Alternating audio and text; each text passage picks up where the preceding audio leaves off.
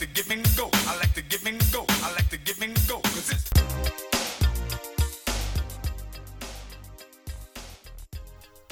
Welcome to the Give and Go podcast, and I am your host, Kelton Brooks. And I'm here to give you these straight facts and opinions, and you just have to go with it. Let's get straight to the Boo Boo Bowl. This the Boo Boo Bowl is the Houston Texans versus the Oakland Raiders for the AFC wildcard matchup Saturday, and that is Brock Osweiler versus Connor Cook because as we all know, you know Derek Carr broke his fibula at the end of the season. But before I get to the Raiders quarterback situation, I just want to go back on Brock Osweiler because you know I feel like I've been picking on Osweiler, but um, I'm starting to feel bad for him, but more for the Texans. How disheartening and embarrassing does it have to be for the franchise to have to publicly announce that your $72 million quarterback will start? That he will, like we had, they had, not we, because I'm not associated with their boo boo team, they had to announce that their starting quarterback, who they paid in the off season $72 million on a four year contract, they had to publicly announce that he will start in the franchise's sixth playoff game. That hurts. I feel bad. I feel really bad for him. I really do. But you know what? I really shouldn't because I remember a tweet from Fox Sports senior NFL writer Peter Schrager, and he said on March 22nd of 2016, this is what he tweeted. Bill O'Brien says the first time he ever actually met Osweiler was when he first walked in the building for the introductory press conference. $72 million for a man you did not meet until after you gave him $72 million. And now you had to publicly announce that he will start in the franchise's sixth playoff game. But let me make this point because I don't think people realize that Brock Osweiler is in his fifth season in the NFL and he has only played in 36 games. So it's virtually still in the beginning stages of of his career, even though he's in his fifth season. But what we have seen in these 36 games is that he's not a good quarterback, and it's plain and simple.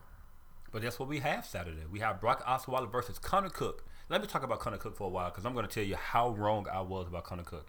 Going into this year's draft, well, this past draft, I said the top two quarterbacks were going to be Christian Hackenberg from Penn State.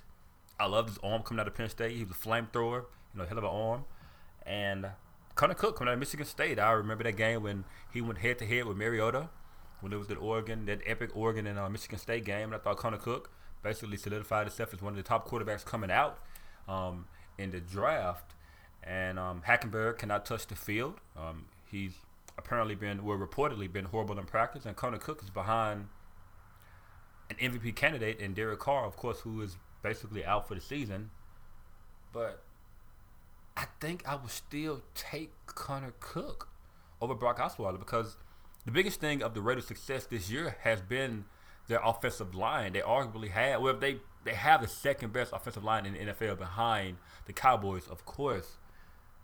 So that gives them a chance to be able to succeed, but it's just the fact that they are going against a dominant Texans defense, and it's just kind of hard to trust a rookie in the playoffs against the Texans defense. But you still don't I, I still don't feel too sure about that because the opposing team's quarterback is Brock Osweiler. So we might be in for a three to three, six to three game with like two minutes left in the fourth quarter. We just all hoping that somebody wins it on a fluky safety just to put ourselves out of misery because God, Saturday's gonna be the boo boo bowl. And wait, wait, wait, wait. I did not know Brock Osweiler was a second round pick, and of course, I knew that Connor Cook was a fourth round pick. So Brock Osweiler should have the advantage. But seriously, do you really feel comfortable picking the Texans over the Raiders with Brock Osweiler as your quarterback? Because I really do feel sorry for the Raiders, man. I, I honestly felt before Derek Carr was injured, I felt they were the the most dangerous team to knock off the Patriots over the Steelers. I, I just thought the Raiders was that good. I thought this was this was the Raiders' year to, to show that they are back, that the black hole is back. And Derek Carr went down with injury. But again, the AFC wildcard matchup, Houston Texans, Oakland Raiders, Brock Osweiler, Connor Cook, Boo Boo Bowl. I like to give and go. Again, you're listening to the Give and Go podcast, and I am your host, Kelton Brooks. Sticking with the football subject, we're going to drop down to the college ranks so we can discuss the college football championship between number one ranked Alabama and number two Clemson, which is a rematch of last year's um, title game. Of course, Alabama came out on top. Um, to talk about this more, I'm going to bring in my man Terrance Smith, who is a news content specialist for WMC Action News 5 out of Memphis, Tennessee, and a former sports reporter for the Southern Advocate. My man Terrance, how's it going, man? I'm doing good. How about yourself? Doing pretty good, doing pretty good. Like I said, man, of course, we're going to discuss this college football. Um, we've got the championships coming up, of course, Monday. But I'm um, still probably on the tail end of Lane Kiffin leaving, of course, to go about his um, head coaching duties at, at, at Florida International. But um, as SEC guys, man, we've seen Saban throughout our years at LSU and Alabama. Of course, you know, he, he, Michigan State's not in our territory. But what do you feel like was probably the pushing point? You know, you know that, that breaking point to finally get Lane out of here. Uh, I mean, we have to keep in mind Lane Kiffin is, is Lane Kiffin. Uh, we've seen it time and time again from uh, his, his troubles with, with Oakland, which that may have not been all him. Uh, we've seen it. We've seen him at Tennessee, and you know he was he was so gracious to be home, as, according to him, at Tennessee. As soon as USC came over, you know he he he, he left them. I think Nick Saban really probably felt like this is a distraction, and maybe he felt like the planning of the game wasn't going according to uh, the way Saban typically likes it. Because we all know that Saban is a, a real creature of habit. You know, he doesn't like to break many habits, and I think he felt that um, maybe Lane Kiffin was a distraction, and maybe Lane Kiffin just wasn't as concerned as he should have been. Uh, I'm honestly it didn't happen sooner. When I heard the news came that when it came down that he, you know, he was moving on, I figured they would have just let him go away at that point. But um, you know, I'm, I'm just surprised it didn't happen sooner. So, do you think there would be some sort of a, a, a you know offensive philosophy change I mean, with with Sarkisian stepping in? I mean, would it be really much different than already then? Hey man, Saban, Saban is a dictator. There, there won't be much change. You call it Saban's way. Hey, he'll fire Saban, uh, uh, Sarkisian during the game. so, uh, you can call it Saban's way, or you don't call it at all. One thing Saban doesn't want, he doesn't want the offense to lose the game. Yeah, I think he feels like his defense can will win them the championship. Maybe not be the case against Clemson. They, they would have to score points. But uh, yeah, you either call it Saban way or you don't call it. And I think a part of that with Lane Kiffin was maybe Saban wasn't as happy with the with the uh, play calling during that game also, and maybe he felt that was a distraction. So of course we know Alabama came on top last year over Clemson in the title game. So so who do you have? You know. Oh my gosh. Um, you know, I'm, I'm glad we got this rematch. I think after uh, last year, especially in today's world where things are so quickly and easily forgotten, people forget how good of a game there was last year. Um, so I'm glad we get that rematch. I'm going to go with Alabama just because it's Alabama. Like who who actually picks against Alabama in a, in a uh, big game scenario? Um, but man, I would not be surprised at all if Clemson won by a late field goal. I wouldn't be surprised at all. I wouldn't be surprised if Clemson won by ten. By ten? I'm going to go with Alabama just just for the sake of that defense. That's, it's always great. And if you make mistakes, they this year they're scoring on defense. So uh, yeah, I, I would take uh, Alabama just just on that notion. Okay, So before switching over to the next subject, um, with Deshaun Watson, I know he he put up big numbers on Alabama. You know, of course, Alabama always struggles with those spread type, you know, of, of offensive That's teams. right. But most right, but uh, I think lately they've um been able to cater their defense towards it. They're a lot fast, more athletic than they have been in the past, instead of just brute force and strength. So, um, do you think Deshaun Watson can come in and have that same success um, against Alabama like he like he did last year, this year in this game?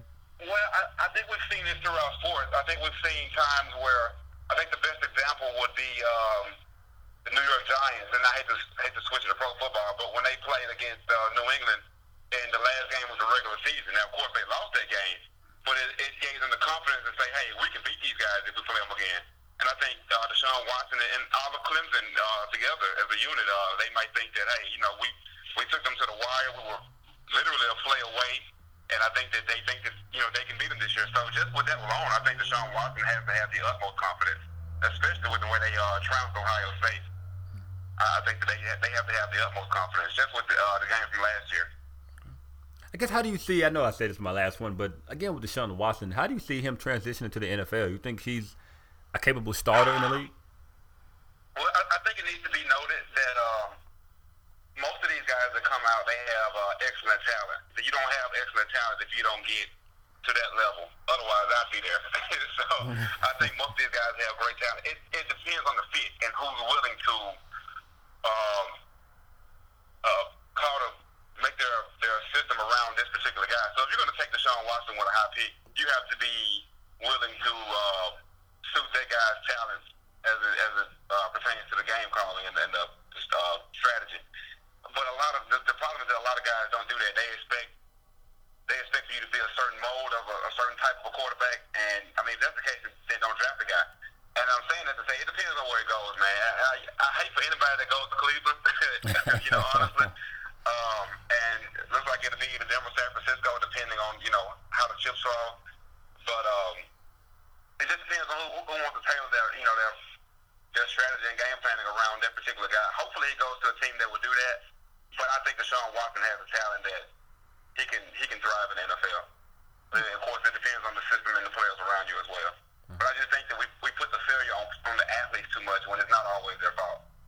Unless it's Mark Sanchez. Right. Unless it's Mark Sanchez right there. What's that butt fumble Unless thing? it's Mark Sanchez or, or Brock Osweiler. But anyway. Yeah, yeah, exactly. Don't get me started by Brock Osweiler. But well, switching over to the NBA, um, really quickly. I know, of course, have you seen the recent um NBA polls for the All Star game? You said they had Zaza Pachulia. He was number two in the West, and of course, you know we have the whole fan voting. Who's number two in the West? Zaza, Zaza Pachulia is number two as far as um, fan vote. But I think this year is different. I think it is um 50% is fan voting and the other half is, you know, media and, and other members as well voting. But how do you think this should go? I mean, should we continue at all with the fan voting? When you have Zaza and even D Wade, I don't think D Wade deserves to be an All Star this year. I agree with that. Um, I, I've had a problem with the fan voting for quite a while.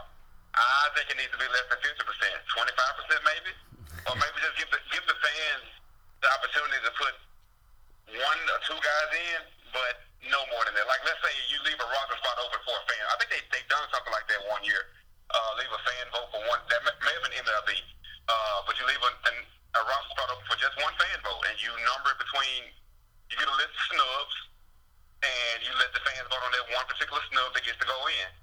Other than that, I don't see any point of making it because we all we all know that everybody is, doesn't really have the knowledge of, of who should get in and who doesn't, know, who, who shouldn't get in. But I, I think that the fan vote needs to be less than fifty percent, and they might be going to that. Maybe this is an experiment. But if Zaza Pachulia is is number two, I think I should have gotten a vote somewhere in there. I need to go check that. right. Because even either way, if even if it's fan voting or the media, you know, they're out picking someone as well, someone's going to get snubbed or someone's going to be upset about Oh, it. of course, yeah. There's no way to get everybody in. Right. So that's my own thing about that. Like I said, e- e- either Yeah, way. I think to keep the fans involved, you can give them one opportunity to put one player in, and that keeps that keeps the fans interested. And that lets you know that they're paying attention. You know that that they actually want to see the game. That they have this one guy they want to get in. But no, it shouldn't be a point to where fans decide. I remember one year, I think Tina Hardaway didn't play the whole year, and got voted into the uh, the All Star game. I was like, wait a minute, how did, how did this happen? You know, he did, he's not even even eligible. Right. But you know, it happens that way. Now, I don't have a problem with it. Uh, let's say like Kobe was going out last year. You know, you even I don't I don't think he did he play an All Star game. I can't remember. That. Oh, no, he- back my mind. Yeah, you know, I think I believe Kobe. He was voted, but he he, he backed himself out of it.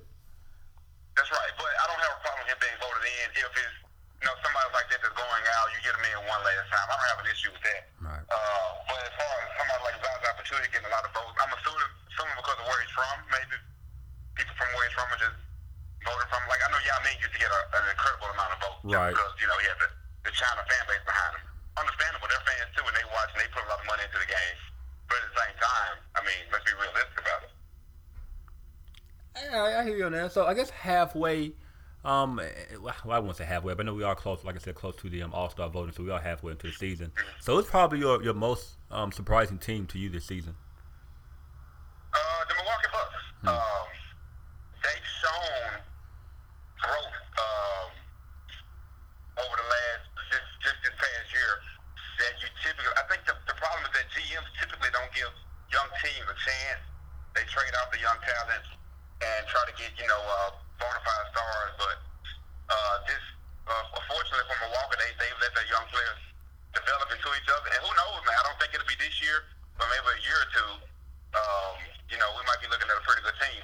On the flip side of that, there's, there's several big surprises in the East, and I'm saying that because they've all let me down. Right. like I think the last time you and I talked, we were talking about all the free agent moves, and surprising to say, and this is not saying a whole lot, but the Knicks look better than the Pacers. they look They- better they- than they uh, do. they pretty than the Hawks. Um, they're they're not far behind the Celtics, and the Celtics are taking a big drop off in my opinion. So I just I, I, none of those free agent moves worked. Right, right. But, Um, but but in a seven game series, would you really trust the Knicks over the Pacers? I think I would still pick the Pacers over the Knicks just because I'm a huge. I, feel like I'm a, I'm a big fan in Paul George. I really feel like he's probably the top four, top five small forward in this league. So that's my thing on Pacers. You, you remember um, or they met in the in the semifinals, uh, in the quarterfinals, I guess, uh, a few years ago. Well, like four years ago now, I guess. Right when they play I Miami. That, that series went six, seven games, right? Right. It would probably go to seven games again, and I wouldn't be able to pick just because that they're both just not very good. Yeah, but if I mean, if I had to pick, maybe I'd pick the Pacers, but I wouldn't be very convinced about either one of them. Yeah, that was. I mean, and maybe I mean I understand when you get new talent, it takes you know it doesn't always gel right away. But man, you know, you would think in the East, one of those teams would have just clicked and would have been uh, a bona fide number two or number three. But no, nobody wants to. Nobody wants to play Cleveland in uh, I guess. Right. So, so you know, you know what? Speaking of new talent, I want to go back to what you said about the Bucks. Um, I seen a lot of people. They've been slowly. I'm not even going to say slowly anymore. They have been quickly piling in on the um Giannis. I'm not going to pronounce his last name. I, I tend Cooper. I can't No, look we're it. not going to try. Yeah, yeah, we're not going to try to. Yeah, yeah. I'm, I'm glad to. I'm glad to stop. Yeah, Greek freak, freaky deaky. So, a lot of people are saying he's. They feel like he's probably the, the second or third best player in the East. Would you already give him that over over Kyrie? I feel like after LeBron, it's, it's Kyrie. Um, in the East. In man. in the East, in the East. So who would you put after LeBron? I got you. You know what? I'm going to give him the second one. Uh, Really? The same reason why I'm going to. Yeah, I'm going to give give him that because what he has, man, his his his athleticism for one. Man, him. I, I, I mean, I don't want to say he's more athletic than LeBron, but man, he's close. And I don't. Maybe I just hadn't watched him enough before this season. But like last night, he hit the Knicks with what I want to call the step back from hell. Like there was no, there was no defending that step back. And um, if he can do things like that on on a consistent basis, with his his, his play this, I'll say this: Ky- Kyrie is the is the second most accomplished, of course, um, right now with the championship, and of course, uh, just just being as good as he is. But if I am picking a team right now after LeBron, and as far as picking in the East, I'm I'm taking Greek Freak. All right. If I'm starting a team right now. Mm, a- a- as far as just in the, in the East, if you can't pick LeBron, you'll start off with Giannis. Yes, after I pick, if LeBron's not on the table, it's just all, all the guys in the East. I'm taking, uh, I'm taking Greek Freak over Kyrie. Wow. I don't know if I can go there yet, but like I said, ha- halfway point of the season, And, it, who? and, it, and, it, and it, it's, it's on athleticism and potential. I'll say that. Okay. Athleticism and potential. Okay. So so who's your pick for MVP right now? Uh, Westbrook. I, I, And I gave that very little uh, second thought. Westbrook. Westbrook with, with Harden being behind him, but right now it's got to be Westbrook. Okay. Yeah, he, of course he is. I, I, I believe is around thirty. Of course, he's averaging over, over ten rebounds and then right at nine assists. So he's basically averaging a triple double in, in, in today's That's right. That's right. Yeah, and I, I think the last time we spoke, I think I mentioned something like him at get averaging close to. I don't think he'll finish the season averaging a triple double because that's just kind of difficult.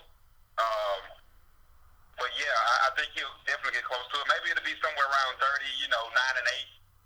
38 and 8, somewhere like that. But man, with, with his, I mean, his, his assist totals are typically so high when he get those triple doubles. Sometimes they're 12 and 14. I think one game he had uh, like 20 assists, maybe if I'm not mistaken. I can't remember exactly, but um, but yeah, man, what Westbrook is doing is just is, is off the charts, and Harden is Harden is making it somewhat difficult to, to say Westbrook uh, without a second thought about it. But right now, I think Westbrook is the clear cut favorite. If the season ended right now, there would be no question about it. It would be Russell Westbrook. All right, again, again, you're listening to the Give and Go podcast with Kelton Brooks. I have Terrance Smith on the phone, the former sports reporter with the Southern Advocate and WMC Action News. Out of course, Memphis, Tennessee is the hometown, the hometown. So I, I, I want to go back to, of course, again, sticking with the NBA. I know um, Charles Barkley, he, he's critical of, of literally everything when it comes to today's NBA, of course, with the analytics and, and the three the, the volume of the three point shooting, just the pace of the game. Um, do you feel like this era of, of basketball is, is, is here to stay, or do we still see more um, improvement and, and I guess a, a, an advance in the game? Uh, Charles just has has to realize that the game has changed.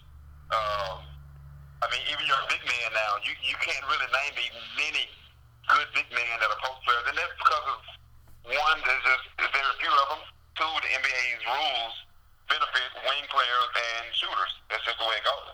Um, there's not that there's not that dominant big big man play now anymore. And I mean, even Golden State, they lost the the championship on a contested three point shot. You know, it's not like they lost it because they got killed in the paint. I mean, maybe there was a, a slight differential, of course, but there's always a differential. But um, they got beat by a contested three point shot. That's just the name of the game now. And people like Charles just have to get with it. Now, of course, you have to have some inside play. You can't just go out there and, and, and like Phoenix Suns your way to a championship. Right. But um, but you, you, I mean, you have to have some inside play. I think Golden State lacks that a good bit this season. Because I, I wouldn't depend on Kevin Durant being my post player. That's just not going to work. No, that's not going to work. Um, yeah, that's not going to work.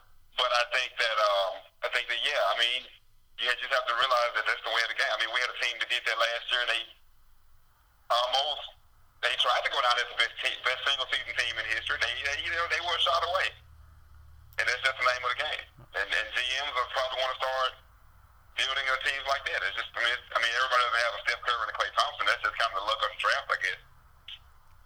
But uh, it's, I mean, it's, it's today's NBA.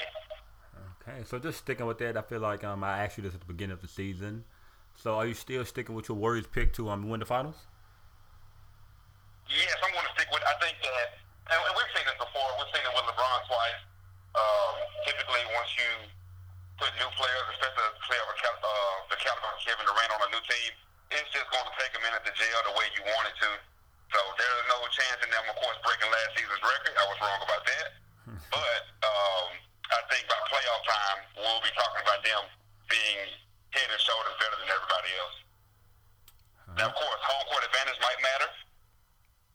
I don't know why it matters in basketball, but for some reason it does. But uh, but yeah, I, I, I think that by playoff time we will be talking about Golden State being head and shoulders better than everybody. But there's always that, that black and silver team out in San Antonio that for some reason always fly under the radar because they're always ready to come playoff time. So and there's no uh, Oklahoma City to put them out this year either. Exactly. Unless Westbrook, you know, does crazy stuff. Right, But just- Westbrook and no Durant in a playoff series, yeah, I'm not too thrilled about that. Yeah, I could say if, if Oklahoma City and the Golden State would somehow um, meet up this this postseason, uh, Warriors in five. Yeah, yeah, I think so. Well, again, you've been um, listening to the voice of, of Terrance Smith, man. I appreciate you for coming on again. Oh man, I appreciate you, man. Anytime, man. Anytime. Just give me a call and I'll be ready. All right, take it easy. All right, man. We'll talk later. I like to give and go. Thank you again to my man Terrance Smith for joining the show. Now I've seen and heard so many people hop on the Giannis bandwagon, and I, I just can't right now. Now I'm not knocking his talent; he really is just a gifted specimen in this year's NBA and his ability to impact the game on so many levels. So when he hit that game-winning shot on New York, he literally stepped back from the block of the free throw line and faded all the way back to nearly the top of the key. There really was a step back from the hill, like my man Terrance said. So the, the kid is just extremely gifted, and he just turned 22. But I still feel like the top two players in the East is LeBron one and Kyrie two. Like what what Kyrie can do is just the fact that on even on any given night, no matter who is on Kyrie's team, no matter who is Kyrie's opponent, no matter who is guarding Kyrie, he can become the best player on the floor at any given time. I feel like the best compliment I've ever heard about Kyrie uh, from a gentleman who used to play um, basketball uh, for the University of Mississippi, which is also Ole Miss. He said Kyrie Irving is basically Allen Iverson under control. Agree or disagree? I don't know. I just know that's a fantastic compliment, and I agree because I just love how that sounds. I think Kyrie Irving is the second best player um, in the East, and he can easily be the best player in the NBA on any given night or any given time. This is the Give and Go podcast with Kelton Brooks. Thank you again for Terrance Smith for joining the show. You have heard what we had to give you today, so now it's time for me to go.